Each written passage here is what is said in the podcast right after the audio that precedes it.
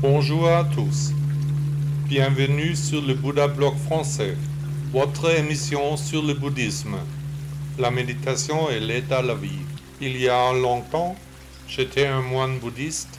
Aujourd'hui, je diffuse la philosophie du grand maître sur Internet. Le texte est prononcé par un ordinateur. Amusez-vous bien avec l'épisode d'aujourd'hui. La séance d'entraînement Happiness. Ou comment devenir heureux grâce à des exercices très simples. Selon Bouddha, le bonheur est une question de contemplation, dépendant de la façon dont nous considérons les choses. La devise de ce blog est le bouddhisme au quotidien, le sens et le but de l'affaire est d'abord d'amener les lecteurs et auditeurs à une forme de bouddhisme du bien-être, pour ensuite, dans un deuxième temps, les familiariser avec le message central de la philosophie du maître de tous les maîtres, à savoir l'illumination, qui peut être atteinte par la voie sans chemin à travers la porte sans porte.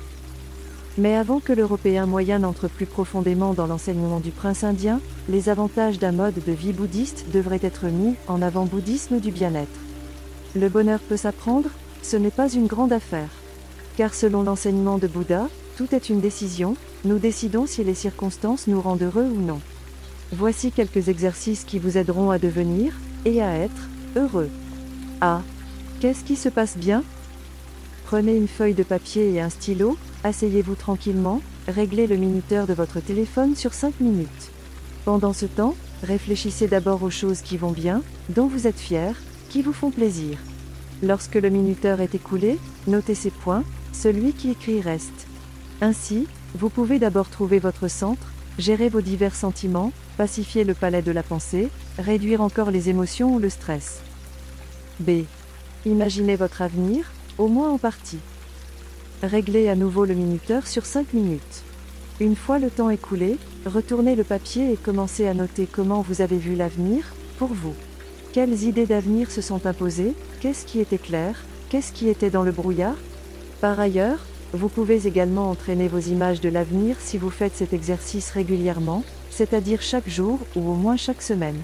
En tout, il vous faut environ 20 minutes pour faire tous les exercices. Déterminez les domaines de votre vie qui doivent être couverts ici, par exemple les deux dernières années, et les deux prochaines. Visualisez une date de début et une date de fin, transportez-vous par la pensée à un endroit et à un moment précis dans le passé et dans le futur. Comment vous sentiez-vous à ce moment-là? Comment pourriez-vous vous sentir dans le futur? Vivez la question avec vos sens. Quelle était l'odeur de l'air?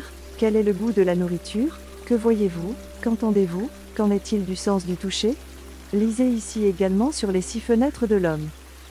Apprenez en plus ici demain sur les exercices importants qui peuvent rendre votre bonheur possible. Il n'y a pas de chemin vers le bonheur. Être heureux est le chemin. Bouddha, nom d'honneur de Siddhartha Gautama, 560 à 480 avant l'an 0. Avez-vous apprécié le podcast Demain, il aura un nouvel épisode. À bientôt.